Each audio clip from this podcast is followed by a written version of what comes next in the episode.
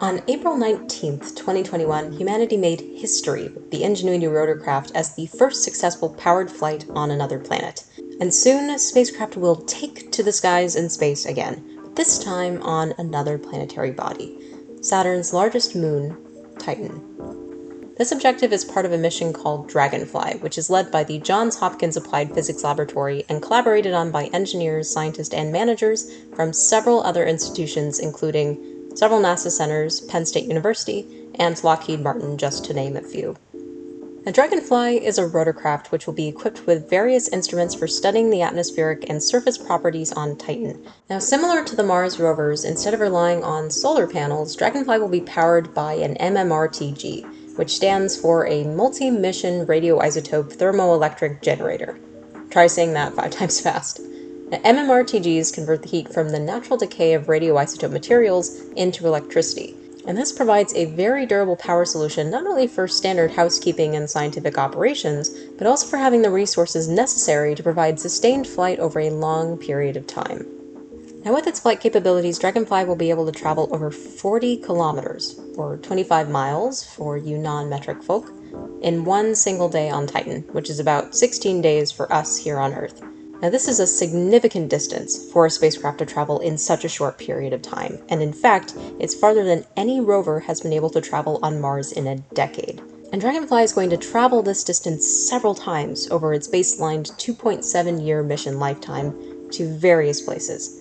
In the grand scale of things, that range is fantastic, and the amount of diverse studies that will be able to come from this mission is really exciting to think about. Now, apart from flight on another moon just being an incredible engineering feat in and of itself, what makes this mission important and why should we care?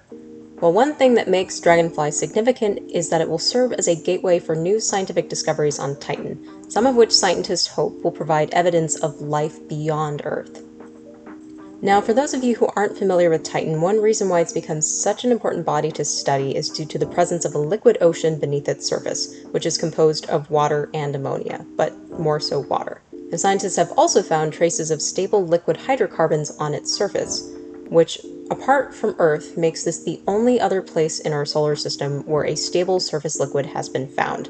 So, scientists are hopeful that we can find life in its subsurface ocean but to quote NASA's wiki page on Titan, we may also discover life as we don't know it in these hydrocarbon lakes.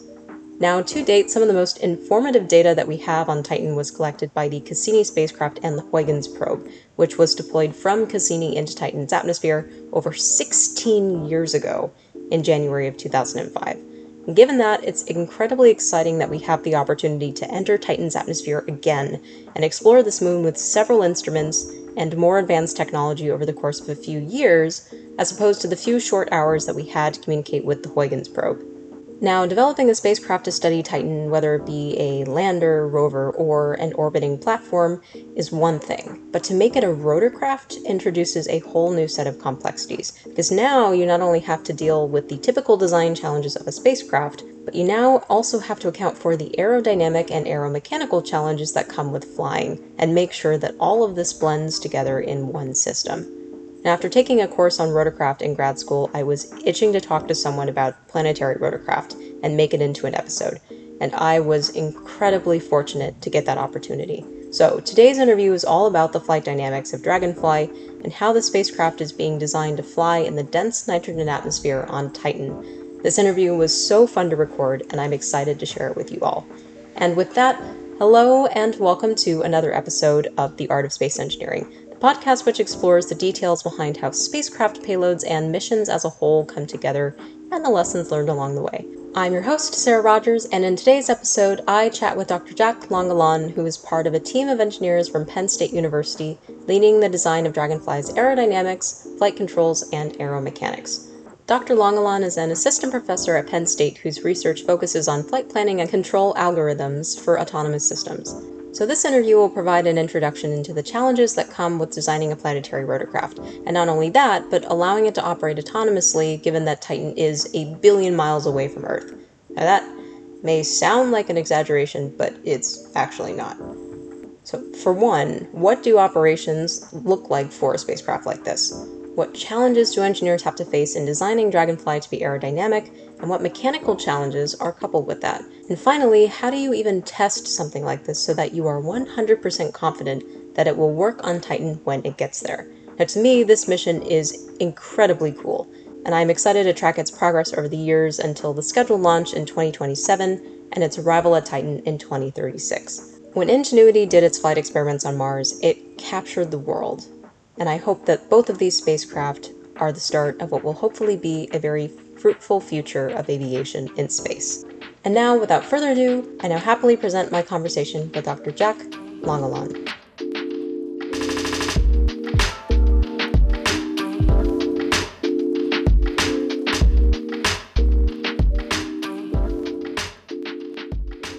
So, um, like I was telling you, I, I, read the, um, the, the paper on the energetics of of Dragonfly that you guys wrote uh, a few years back, and um, I took a class on just general rotorcraft aerodynamics, which kind of covers the basic requirements of of helicopters. Uh, so, like we go into power and um, power requirements and then how you have to design that into a helicopter accounting for like drag and all of the other like aerodynamic moments acting on the vehicle and at the same time like ingenuity was landing on uh, on mars and doing its first flights so it was really cool to see to to be learning about rotorcraft and then like see all of that and so that kind of um like I'm a space person, but I like aerodynamics. And so now it's kind of like, oh, I can have my cake and eat it too.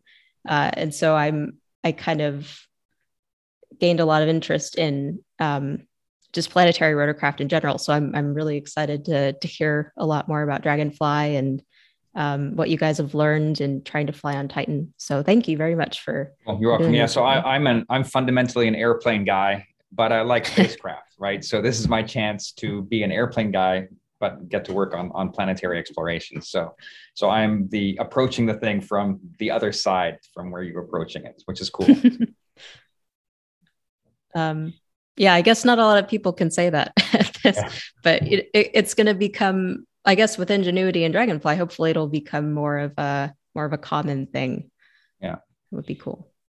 Um, so I, I guess to to start, I'm always curious about people's backgrounds and how they found their their niche in engineering and, and what they like to do because I, like i guess i have a the problem where i just think everything is cool and so i never really kind of found that that super sweet spot. Um, but so i guess with with that can you tell me a little bit about your background and how you got uh, why you chose like working on rotorcraft specifically and uh, how you ended up at penn state?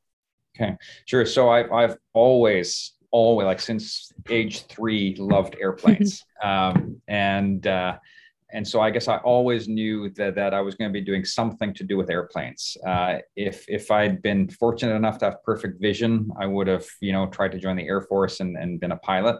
Uh, but I don't. I wear very thick glasses, and so the the pilot route was closed off. Uh, and so the next best thing was was going to be the engineering side of things.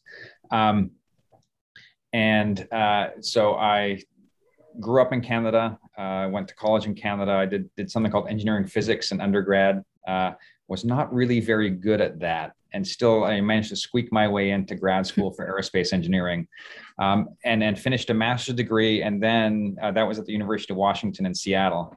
Uh, great place to, to live for for several years uh, and and go to school. And then I went back to Canada. I was in Toronto working at a company that then was called de Havilland, uh, and then it became Bombardier Aerospace. And there I worked on uh, the Dash 8 Q400 turboprop. I worked on the Global Express business jet and on the RJ700 regional jet. Um, and then decided it was time to go back to school and do a PhD, not really knowing exactly what it was that I was going to do after the PhD. Right, I, I went back because I looked at all the people that had the jobs that I think that I thought I might want to have. Uh, and they all had PhDs. Uh, and so that was okay, I guess I better go back and do a PhD. Um, so I was at Stanford for almost six years working on my PhD. And then uh, you know got lucky and and and got this job at Penn State, uh, and and I'm here as an aircraft controls person. Um, so when I was at Bombardier, I was more of a structures and acoustics person, uh, and then from a PhD, I, I, sort of transitioned into a controls and flight planning sort of a world.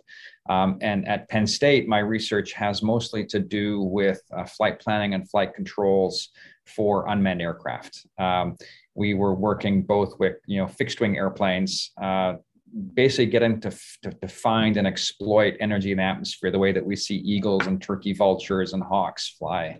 Um, and that was really cool and worked great. Um, and then uh, I got into the rotorcraft world because Penn State has, for the past 30 years or so, had a, a vertical lift research center of excellence. It's one of three in the country where we do a lot of work really focused on, on development of uh, vertical takeoff and landing aircraft. So initially, that was really mostly rotorcraft helicopters. Um, and now it's any kind of, of vectored thrust, vertical lift type, type of aircraft and compound aircraft. Um, and uh, and so that's how I got into the sort of controls for the rotorcraft world. Uh, and I started teaching aircraft design here at Penn State, and so that's how sort of the, the design aspects of, of all these vehicles kind of came into sort of my sort of career path, I guess you could call it. Um, and uh, yeah, so here I am, you know, kind of doing a combination of sort of flight controls and flight planning for both fixed wing and rotary wing aircraft, and you know, teaching uh, undergrad students how to handle the design of these aircraft. Nice. And how did, um, or well, I guess I'll back up. um, uh, no, I, I think it's cool that like your career took a, you know, different trajectories. Um, at least from like a kind of recent grad standpoint um, you know when you enter the world it always feels like you have to you know find the right job and and um, find the thing that you really like to do. And there's a lot of i guess maybe internal pressure to do that or at least at least for me. So it's i always think it's cool to see how people's careers have kind of shifted in different directions over time just based on um, you know based on how things kind of fell into place or, or what they they found that they loved throughout doing other things. So I think it's yeah. Cool. And so like the one thing like students often think that you know, especially someone who's starting grad school, someone might think that that okay, whatever I do for my master's thesis is the thing I'm going to be spending the rest of my career doing, right? Which is completely not the case, as it turns out. Mm-hmm. Um, so my master's thesis was about aircraft structures. I started working as an aircraft structures guy, right? And after a couple of years, you know, the, the company decided they needed a couple of more people in the acoustics group. And they said, hmm, Jack, you know, we think you can figure this out. So here's a book, and you are now an acoustics guy. Um, and, and so, you know, that's how things go sometimes. Uh, and you see these sort of pretty big changes in career trajectory for people. I've got friends who went from being sort of airplane people to rocket people, uh, back to airplane people, and now back to being a rocket person. Hmm. Um, and and so there's a whole lot of sort of changes in career that can happen. And that's sort of what makes uh, any career in engineering really cool right? A lot of times the fact that you can go and do all these different things within the space um, the fact that you're working often almost all the time on these big projects with lots and lots of people right? There, there, there's this myth that an engineer spends their entire career sitting in a cubicle surrounded by by padded walls right? That's not yeah. at all true right? We spend most of our time working in large teams of people all trying to achieve some kind of big common goal right? So it really is a sort of a team experience to be working as an engineer. Yeah that yeah that's definitely why i i like it so much. Um, so how did the uh, collaboration with apl on dragonfly come into place? So back in about 2016 uh, I, I, guess so it, it's i think for, for several years uh, you know planetary scientists have been thinking about doing aerial exploration of, of places like titan right? And, and mars as well. There's a long history of of proposals and pre-proposals and ideas for how to go and explore these places using things that fly. Um, and in about 2016, when the sort of talk of the the sort of next, what was going to be the next new frontiers program started to come up, the, the idea came up again, right, at APL. Uh, Ralph Lorenz, I think, was one of the major drivers of the thing, certainly in the early days, and, and Zibi Turtle, right, early days uh, they were driving it. Um, and they contacted Penn State because we're one of the vertical lift research centers of excellence, right? And they, they already had the idea of, hey, we want to take a rotorcraft to go and explore Titan with it um, can we do it? How do we make this work right? What's sort of the feasibility and what would something like this look like right? And and would we be interested in working on something like this with them right? And of course the answer is heck yes right? Mm-hmm. this sounds great. We're into it. Um, and and so that's really how the the kind of collaboration with them started out. Um, right so in the early days it was you know three of us here at penn state and and six or eight folks over at APL, and that slowly grew into a, into a, a large project. Cool. Right. And so early days was really all about okay, so we know what Titan's atmosphere looks like. We know its density, right? We know the gravity, the gravitational force on Titan. Um, what would a rotorcraft on Titan look like? How would it be different from what, what we do here on Earth? And what are the implications for, for flight over there? In that, um, what exactly are you guys looking at in terms of of the design part i think the i'm going to see if i get all of them. The website said uh, flight planning flight control the aeromechanics um, and then the aerodynamics of of flight. Yeah those those are kind of the largish ones right? Um,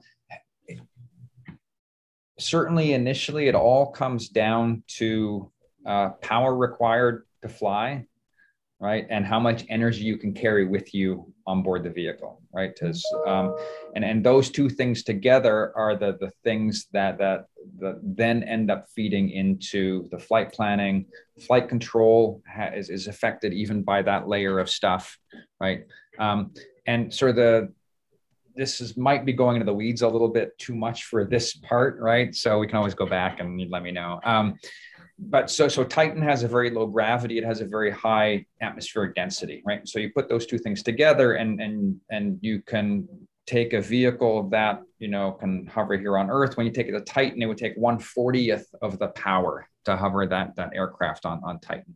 Okay, um, those same equations that tell us about all that stuff, they also tell us that hey, here on Earth, a jetpack is really really hard to make work right?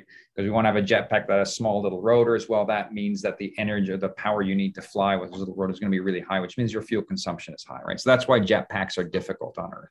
On Titan, something like a jetpack would be comparatively 40 times easier to create than here on Earth. Um, so we've got sort of some some sort of limits on on what we can fit into the rocket that would take us to Titan, right? So that puts some constraints on the vehicle. Um, we've got constraints because we know that scientists want to carry certain kinds of payload, right? So that that kind of helps define what the, the, the sort of payload weight is going to be that we're carrying around. Um, and then you put all those things together and, and, and you can set up or create a vehicle that that can fly on Titan, and you'll have a pretty good idea of how far you can go on a single charge, right? So so Dragonfly on Titan, when we're actually flying, we're flying based on battery power.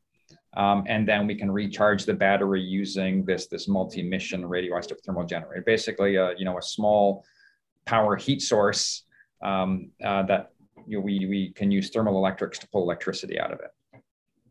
Um, and and so kind of from there right then you can start delving into sort of all the the various rabbit holes that you have to go down to do the the kind of further design process for for the flight vehicle.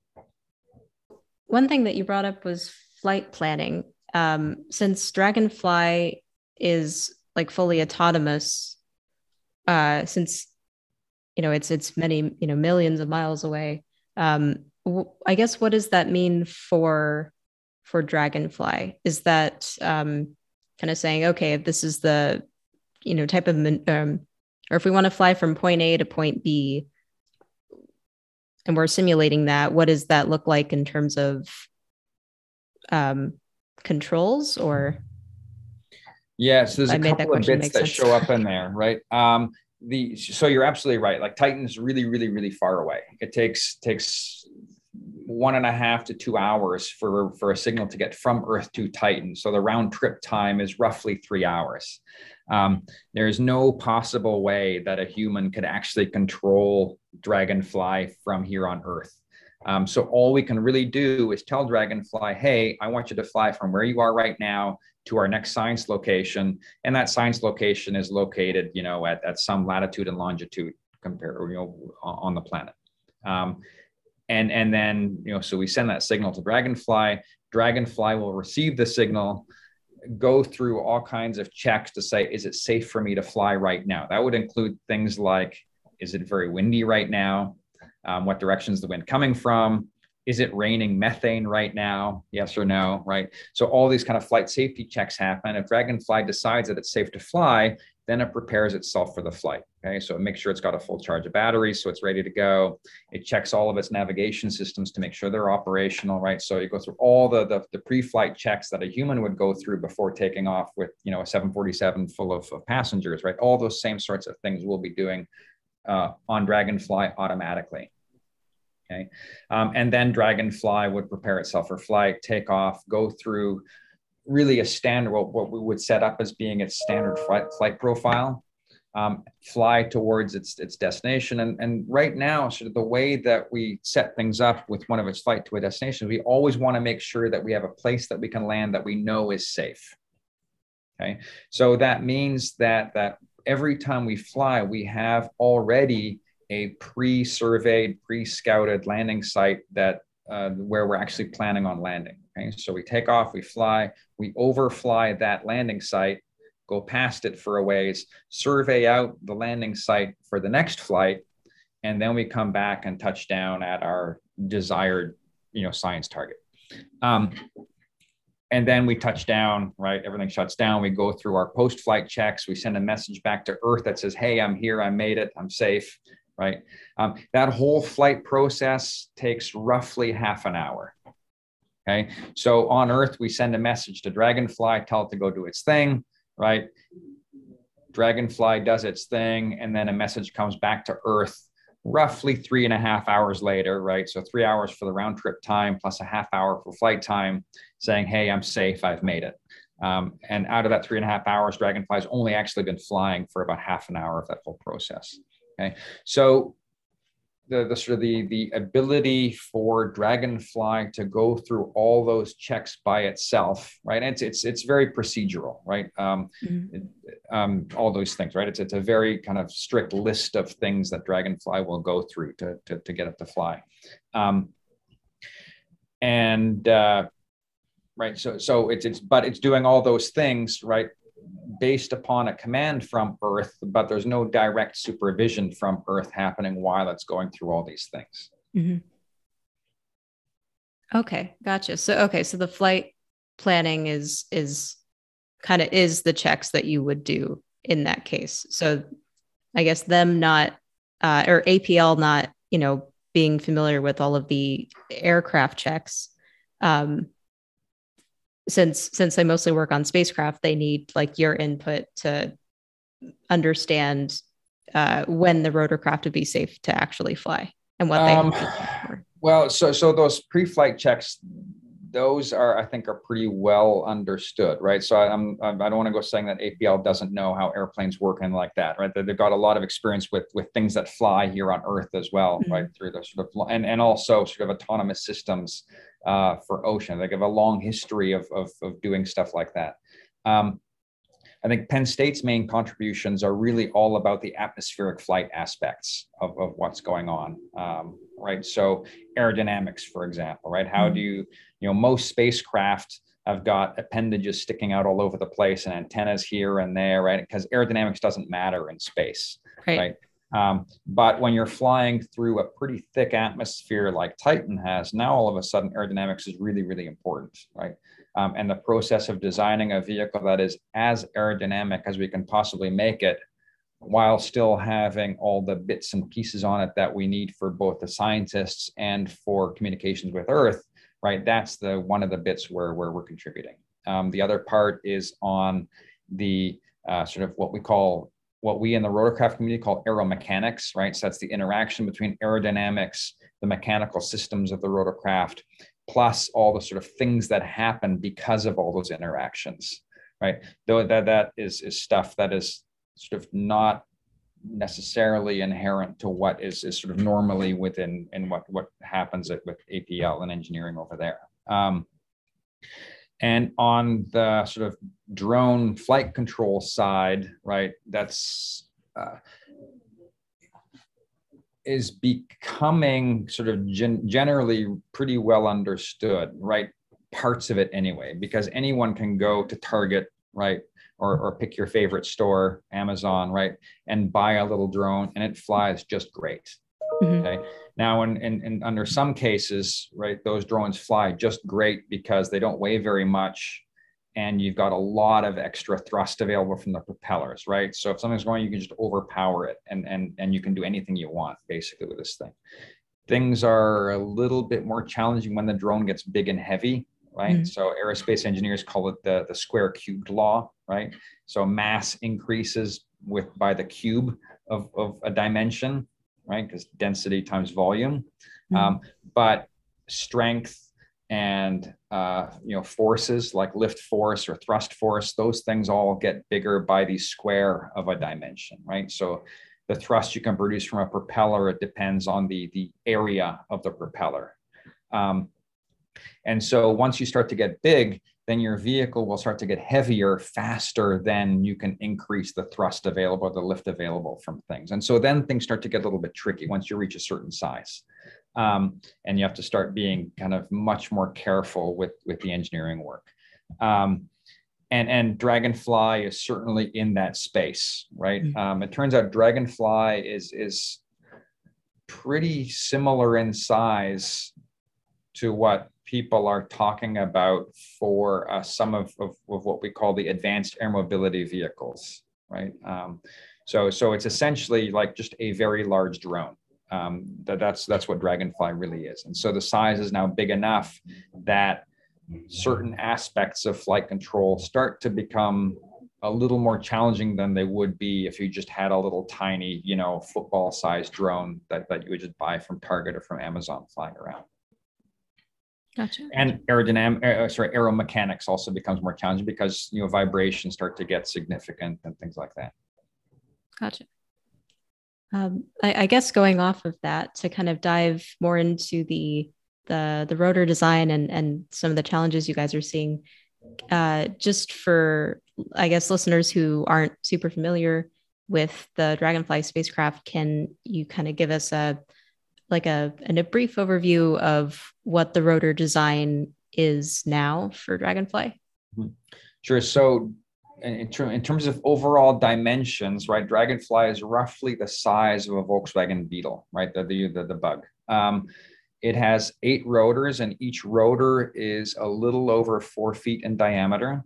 Uh, and the eight rotors are set up in four stacked pairs, what we called coaxial rotors. Um, and so if you were to look at it from above, right, it would look kind of like an X with two rotors at the end of, of every X, right? So the, the sort of drone people call this an X8 configuration. Um, this, you know, having eight rotors gives us some redundancy. We can lose one of the rotors, right, because a motor fails or whatever, right, and we can still fly the aircraft safely. Um, and it also makes for a configuration that's pretty compact and lets you fit nicely inside the, the, the spacecraft that has to take us all the way from Earth to Titan. Um, the rotors, uh, right, so they're four feet diameter. Each rotor has two blades. Um, and it's what we call a fixed pitch rotor, right? So a, a kind of conventional helicopter here on Earth, every single rotor blade is articulated so you can change its pitch angle. And that's how you do flight control on a rotorcraft or on a standard helicopter. The way you do flight control with a drone is that you change the speed of each one of the rotors, right? So the thrust that a rotor produces is proportional to the square of the speed that the rotor is, is, is turning at, right? So, um, and so that's how we do our, our flight control with drones. Um, and the drone you buy from Target, right, does its flight control in the exact same way. It does it by changing the speed of all the different rotors that are on there. Um, the sort of things that become challenging when things get really big, if you're doing your flight controls that way, um, is that the speed at which you can change the speed of the rotor, right? So, in other words, the acceleration that you can impose on one of the rotors to change its thrust, right? That gets limited by the amount of current you can pump into the motor and by how sort of heavy, how much inertia the rotor itself has. Um, and when the rotor starts to get really sort of heavy, then it becomes challenging because the speed at which you can change the thrust that you're producing starts to become pretty close to the sort of natural dynamics of the vehicle. And you have to be really careful with your flight controls to make sure that you're not accidentally causing a bad interaction between those mm-hmm. things. Um, and, and that's actually why sort of these large helicopters, right, actually change, control the vehicle by, or one of the reasons why why they actually control that by changing the pitch of the blades, because that's something you can actually do pretty quickly. Mm-hmm. Um, but when you've got a huge rotor, then it becomes difficult to quickly change the speed of, of the rotor. Um, and, and the sort of urban air mobility vehicles that we see proposed nowadays, a lot of them actually use change in their rotors are large enough that they do this by changing the pitch of the rotors, not, not just by changing speeds. Um, in the case of Dragonfly, we really want to avoid adding all these extra mechanical systems on there because those are, just, those are more things that can go wrong, right? During the eight year flight from Earth to Titan and in, in, in the sort of very, very, very, very cold temperatures of Titan, right? Um, so we want to minimize the number of mechanical systems. And so that's why we're still doing our flight controls just used by, by changing the, the speeds of all the different rotors. Um, but it means that we have to be really careful with doing our flight controls. Based on that design, uh, what exactly do more of the aeromechanical challenges look like? Like, are um, given the the more dense atmosphere, is there? Do you guys have a lot greater issue of blade flapping, um, or uh, is it? Do you guys have um, have larger issues with like blade vortex interaction um, that that you have to to mitigate uh, with flight controls, or or or maybe add other things into the design to kind of mitigate that? Yeah, so this is a really interesting question, right? And this is one of the one one of the things that actually makes flying on Titan kind of interesting and challenging. Um, so I'd mentioned earlier that because of Titan's dense atmosphere and because of its low gravity, the power you need to fly is really is, is comparatively very low compared with here on Earth, right? So so you know one fortieth of the power required to hover on Titan because of its high density atmosphere and its low gravity.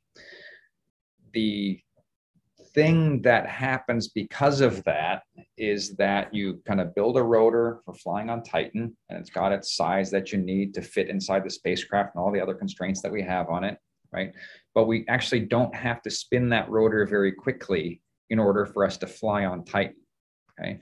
And so now when we start to fly forwards, okay, We've got with every single rotorcraft, every helicopter, there's what you call the advancing side. So that's the side of the rotor where the, the blade is spinning in the forward direction of travel with respect to the rotorcraft. And then you have the what we call the retreating side. That's the side where the rotor is, you know, because of the rotor spin, it's going backwards with respect to the, the airplane's, uh, the helicopter's direction of travel.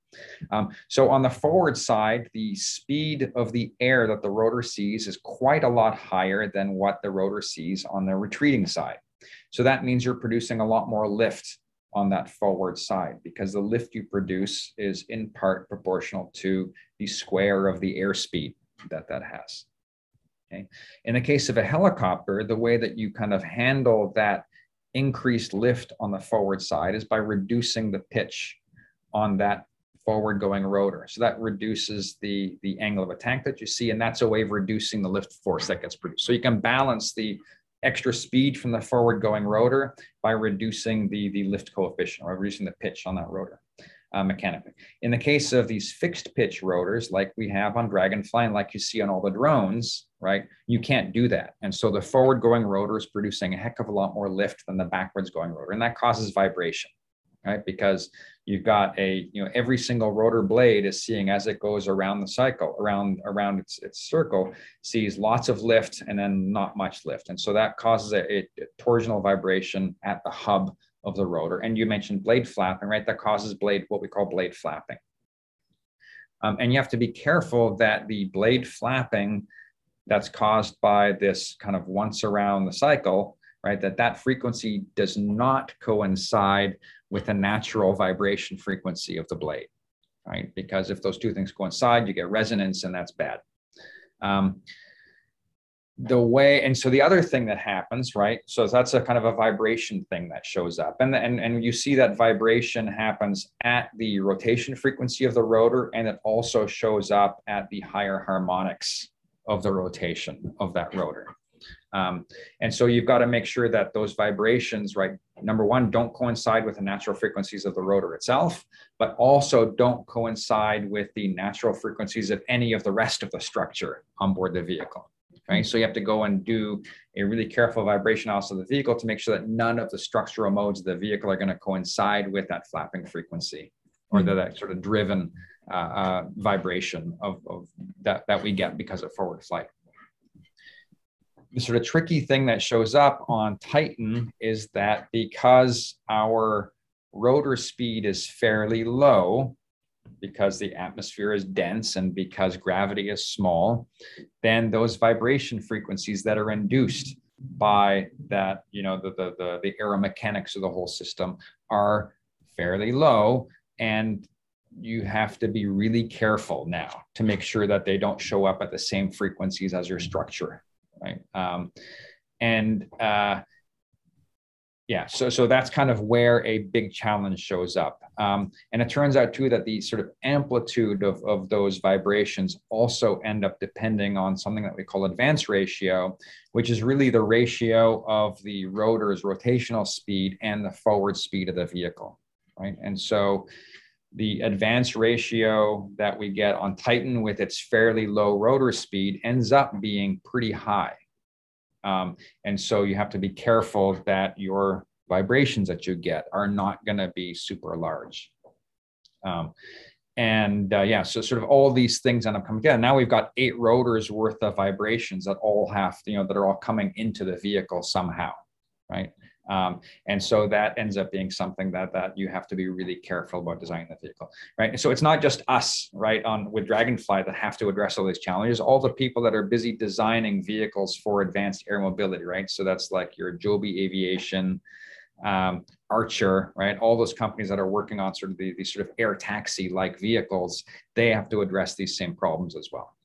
So to address that, does that become um, like are there things that apl kind of had to design it more into the uh, like the dragonfly structure to maybe um, ad- adjust where some of those the the spacecraft modes were? Or um, is it really just like you know this is the system we have right now. It's it's kind of designed as as best as we can in, in terms of uh, yeah in terms of like component placement and everything and so we just have to be really careful during the actual flight uh, to make sure that you know the the speed of the rotors isn't causing that. Like have have there has there been things that apls tried to design into that to into the spacecraft to kind of account for that? Yeah we're all of us now working really hard to try and uh, design the whole flight vehicle. And so when I so here's another thing, right? So when I say flight vehicle, I mean Dragonfly. Mm-hmm. When the APL folks talk flight vehicle, sometimes it means like the whole spacecraft, right? So there's so so uh yes. So when I say flight vehicle, I mean Dragonfly, I mean the, the, the rotorcraft. Um yeah, so we're all working really, really hard to make sure that the structure the structural design of Dragonfly is set up in a way that that we are not going to have these issues with vibration, right? Um, so that means doing things like figuring out how do we do vibration isolation, right? So on Earth, you would go and and install you know some vibration isolators, right? So that'd be some combination of a spring and a damper um, to help reduce vibration transmission into the rest of the vehicle. Um, things are a little tricky on Titan because it's really cold. And so the things that we would normally use here on Earth for vibration isolation, like, you know, rubbery type materials, viscoelastics, right? They're not going to work all that well because they're just going to freeze, right? And mm-hmm. you end up with a, with a hard thing that's not going to, to do much with vibration isolation.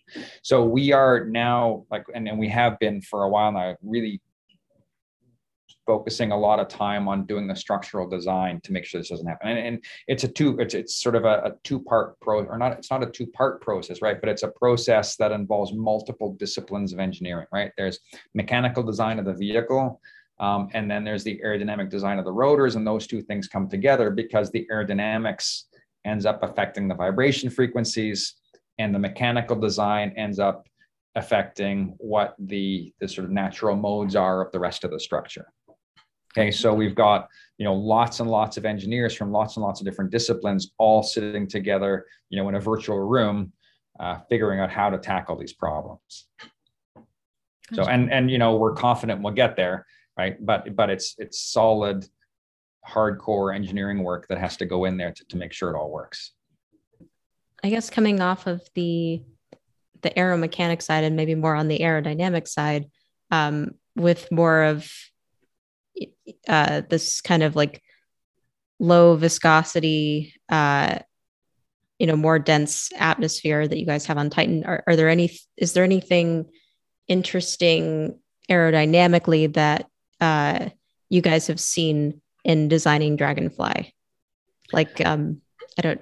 I think like Ingenuity had a lot of sensitivity to you know edgewise flow on the rotors. Um, or I don't know if if the the the wake that's created by by both of those rotors spinning kind of has any uh, negative effects? Yeah, so we're doing right now a lot of, of computational fluid dynamics to look at the interaction um, between uh, the, the flow going into and out of the rotors and the rest of the body of the vehicle, right? So that's, that's part of it.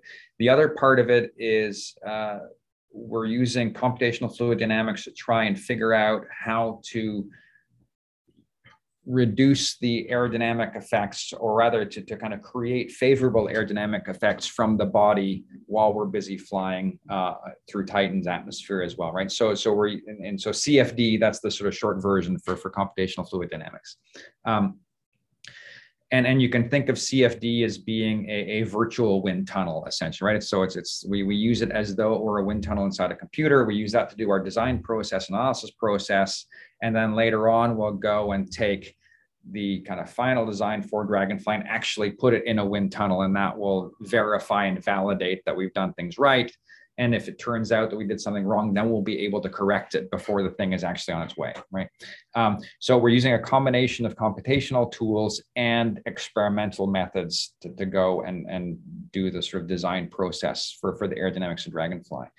Um, the things that are kind of cool and interesting, right, that we that we are sort of worrying about is one, right, we want to try and set things up. So one thing that that is quite different or sort of an implication again of the low gravity and high density, right, is that the sort of angle of, of the body, right, the attitude of dragonfly while it's flying um, on Titan is quite a bit more extreme than we see with kind of drones here on Earth and Ingenuity on, on Mars, right? So on Earth, if a drone is flying forwards, right, and it's it's going sort of at, at kind of what I would call normal speeds, right? It's kind of tilted nose down by say call it 10 degrees or so for us to be flying the same speed on Titan, we end up being kind of nose down by 15 or so degrees, right? So there's a hmm. big difference in attitude of the vehicle. And so we're, we're busy working on aerodynamically designing the vehicle so that we have kind of nice aerodynamic properties at those kind of steeper nose down attitudes. And that ends up being pretty tricky. Um, hmm because the more the thing is tilted nose down, right, kind of the the more of of the thing's sort of back is exposed to the atmosphere, right, and so we have to be really careful with how we direct flow of the vehicle. And the other thing that happens is that there's interaction between the inflow and outflow from the rotors and the rest of the body, and we see interaction between the rotors themselves. Okay, so when we're near hover, right, or at hover, then the outflow from the upper rotor in a coax pair is going right through the lower rotor. Okay? And when we're flying at, at forward flight speed, well, then you start getting at some point the effect that the, the wake from the forward upper rotor ends up interacting with the lower rear rotor. Um, and so those are also things that we have to kind of be kind of careful about, both from the standpoint of flight control and okay, so let's figure out how to design the vehicle to minimize the effects of, of those things while still making sure that we can fit inside the spacecraft that's got to take us from Earth to Titan, right? So that ends up being a pretty large sort of constraining space on us, right? And it's actually right, it's it's constraints that make engineering really, really interesting. If you could do anything you wanted to, well, then you know you would just do whatever and it wouldn't be hard, right? Mm-hmm. So, but it's because the constraints make it hard, that's what makes it a really cool and interesting engineering problem. Um, yeah. So, and and that is a case, right, where we've got the aerodynamics people working really, really closely with the controls people, right, to try and make sure all that stuff works. And it turns out there, the aerodynamics people have to work closely with the flight planning people, okay, because the better a job that we can do on the aerodynamic design of the vehicle, the less energy it's going to take us to fly a given distance, right? Mm-hmm. Because mm-hmm. less drag on the body means less power required to fly, and we can fly a lot farther on a single charge. So the, the sort of aerodynamics ends up getting tied into the flight controls and also the flight planning side of things. Okay? And every single one of the sort of sub-disciplines within aerospace engineering ends up being tightly coupled with all the other sub-disciplines of, of aerospace engineering. So what are some of the ways that you guys have had to, uh, at least with, with the, the body of Dragonfly or, or maybe even the, the rotors and, and spacing and and whatnot. Um, what are some of the ways that you guys have had to have tried to kind of mitigate uh, mitigate that and and make everything more aerodynamic? Yeah, so one of them is okay, so can we design sort of fairings and things that we, we put around the body of Dragonfly to, to make it look as streamlined as possible, right? Um, and at the same time all those fairings have to you know have spaces in them to let the antennas pop out. And and we have to make sure that things like all the sort of scientific instruments have got room that they can still see the things that they need to see. Um, and it still has to fit inside the spacecraft right? And we've got this this the the, the mmrtg the multi-mission radio radioisotope thermal generator that that has to go and get installed in a certain way right? and so those are all this, that's the sort of constraint space that we live within when we do it. Um, and then, so we've been doing um, both uh, what we call parameter studies, right? Where you would take a variable and change it a bunch of times and see what effect that has on the performance of the vehicle. We also end up running, uh, and that gives us sort of an understanding of okay, so sort of what does our design space look like? And how important are some of the design variables in the sort of overall performance of the aircraft, right? So that tells us something about, okay, what do we really want to worry about and, and what things don't matter because changing them a lot doesn't do anything for us, right? So that tells us where to look for, for performance improvements. Um, and, and so those parameter sets include things like, so, you know, how far apart should the rotors be in a given rotor pair? Um, where should the rear rotors be placed in relation to the forward rotors? And where can we place all four all you know the, the, the four pairs of rotors in relation to the body of the whole vehicle? Um, and so those are things that we've been going through. We've been going through doing optimization studies of, of what what does the you know we call it the motor arm. That's like the strut that sticks out from the body of the vehicle that goes and and kind of holds the motors and rotors and transmits their forces into the rest of the body. What should that look like to maximize overall performance? Um, and there's a whole bunch of things that, that, that kind of come into all this, or sort of, sort of a bunch of effects that come out of it, right? If we design those rotor arms in a certain way, then when we're in forward flight, we can actually use them to generate lift right? Which reduces the thrust that we need to keep the vehicle flying, which is great. The downside is, well, now when we're in hover, those things have been set up in a way to maximize performance for forward flight, but maybe they're hurting us a lot when we're in hover. And so now we have to start to play the, the trade-off game, right? Or the optimization game between maximizing performance of the vehicle over a whole mission, right? As opposed to maximizing performance for one phase of the whole flight. Um, and so, you know, that's a space where sort of uh, design codes, both structural, aerodynamic, and aeromechanic design codes show up.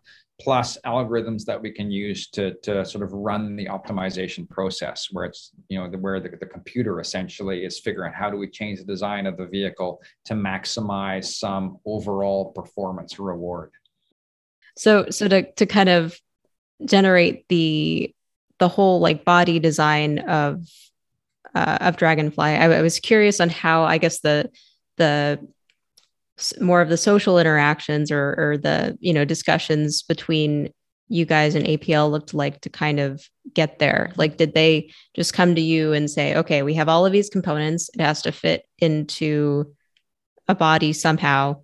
Um, this is one way that, but then we also have to fit into this this air aeroshell. Um, so this is one way we were thinking of doing it, and but how would you fix it? Or yeah, like how how did they kind of hand that task off and say, okay, go make this aerodynamic? Yeah. So really what happened, right, is, is so that the mechanical design team at APL works really closely with the scientists to figure out, okay, where do we put all these science packages, mm-hmm. right? So there's this sort of, you know, all the different science instruments have to go somewhere. They've got constraints based on things like, well, some packages have to be able to see the ground right? When we're sitting on the ground, some packages don't. Some things have to be able to be able to look upwards, right, at certain times, right? So figuring out how all the science stuff fits together, that was all done at APL. And at the end of it, they come up with this sort of this sort of volume of space that's packed pretty much as tight as you can imagine, right, with stuff, right? Mm-hmm. So a combination of instruments and wiring and ducting. They have to worry about making sure that that that parts that have to stay cool stay cool and parts that have to stay warm can stay warm Okay. Right. So, so managing temperature inside the, the vehicle is also a, a big kind of non-trivial thing to get sorted out. Um, and so that sort of comes to us as this sort of skeleton almost right stuffed full with with the internal organs right of, of of dragonfly and then we try to wrap a skin around it hmm. um, right or wrap the flesh around it in a way that that is sort of as as lightweight as we can possibly make it right? And also as aerodynamic as possible, right? So the we have sort of an inner constraint, which is the skeleton of the vehicle and all of its internal organs, and our outer constraint is being able to fit inside the the aeroshell, right? The thing that takes us from Earth to Titan and then through Titan's sort of outer atmosphere to, to where we start flying. Gotcha. I will ask. I will ask a few more because I, I want to be. Um, I do want to to be considerate of your time. Um, one thing I was curious about is so for Ingenuity, they ended up making like an environmental chamber so they mm-hmm. could test uh, the vehicle in Mars conditions. Do you guys have something like that for Dragonfly um, that will kind of simulate Titan conditions, or, or do you have to kind of do like a, a piecemeal sort of test campaign with um, with different components and then rely a lot more heavily on simulation? We're doing a bit of everything as it turns out. So, so NASA does have a wind tunnel uh, that we can both cool down to, to very close to Titan temperature, and we can pressurize it to so that we reach Titan density. Okay, so we can actually take size representative components of Dragonfly and test them at full size in this particular wind tunnel, right? So, so we're matching conditions almost exactly. Um, and so that's really cool, right? So, so we, we can, and, and the other thing that we can do is take kind of a subsized vehicle and properly scale the dynamics of, of the airflow um, and place that full vehicle inside the wind tunnel and test everything that way too, right? So, so we're able to test in a wind tunnel at very close to Titan conditions. Um, and then we'll be able to test all the way up to you know the, the, the same flight speeds that we expect Dragonfly to do while it's flying on Titan, right? So we'll be able to very very close to, to Titan conditions, um, and that will tell us an awful lot about you know basically what that's going to do is make sure that we're right, right about all mm-hmm. the, the, the analytical stuff that we've been doing up till up till then.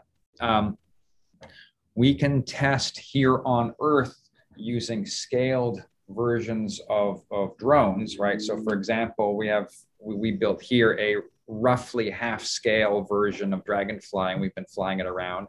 APL has a slightly larger scaled version of a drone that they're flying. Um, and so we can use that to, to help test the flight controls that we'd be using. um, because we can scale the dynamics of, the, of, of, them fairly closely. And by playing a little bit with the ratios of vehicle mass to rotor areas, right, we can match disk loading at least, right? So, so, so many things will match, but not quite everything. But that will be enough for us to validate things like the control algorithms that, that, that we want to use.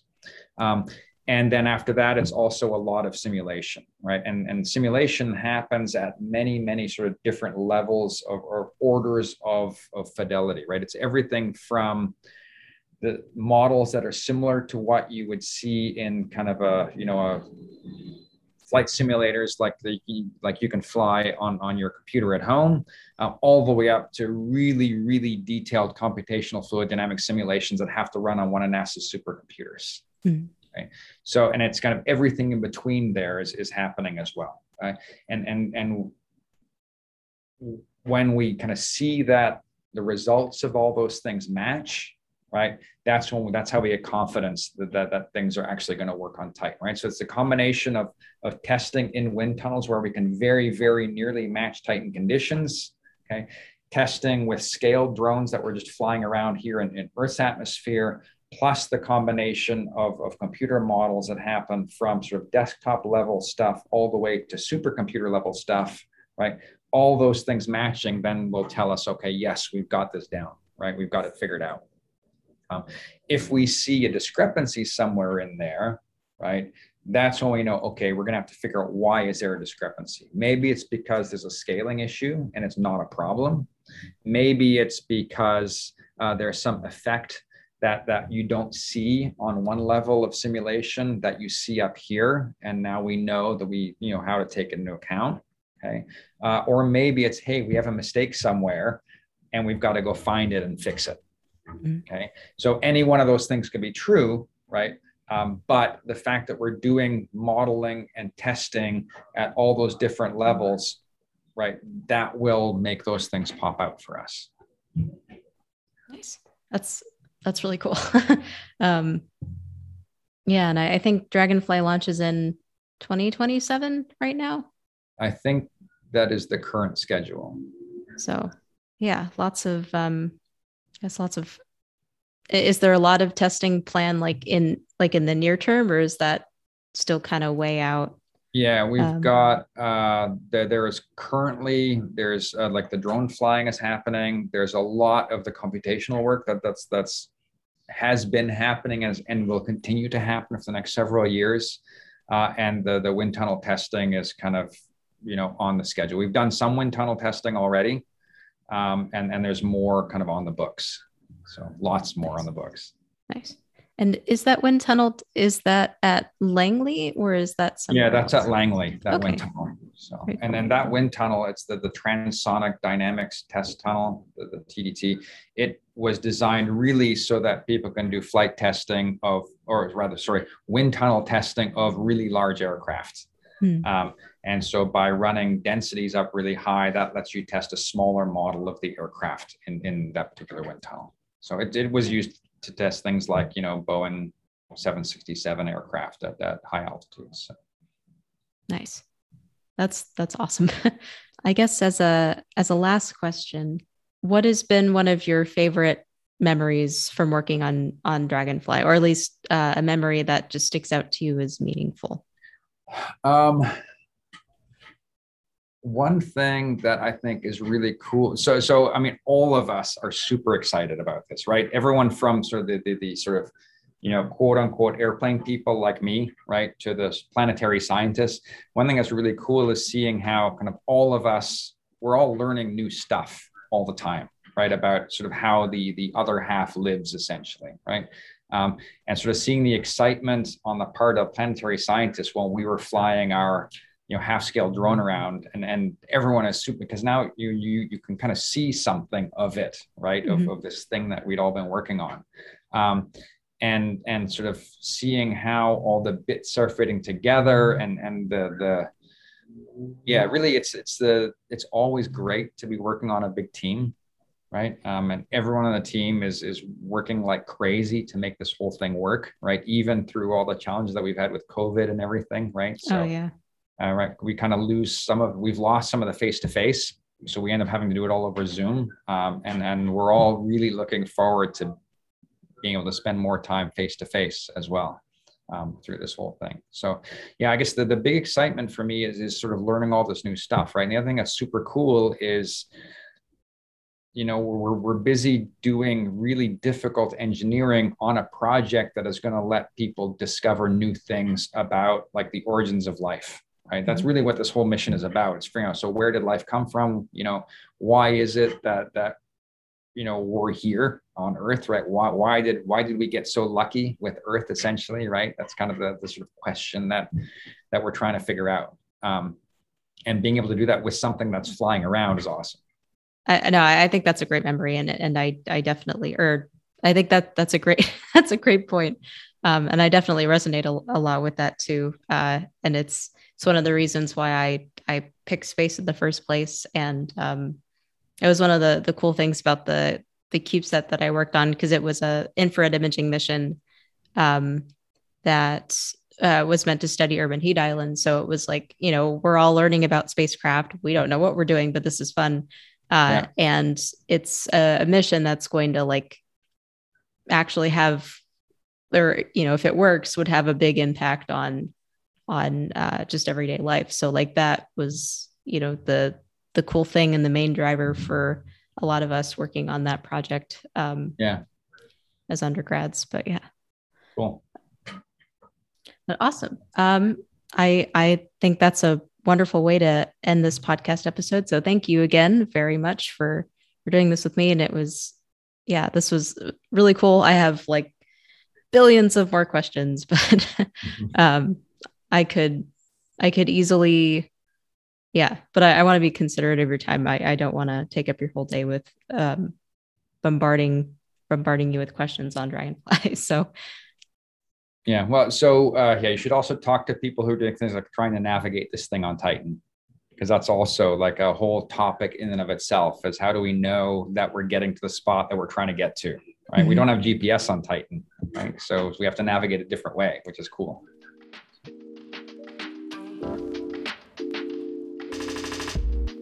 And that's all for this week's episode of The Art of Space Engineering. Thank you all so much again for your continued support of this podcast.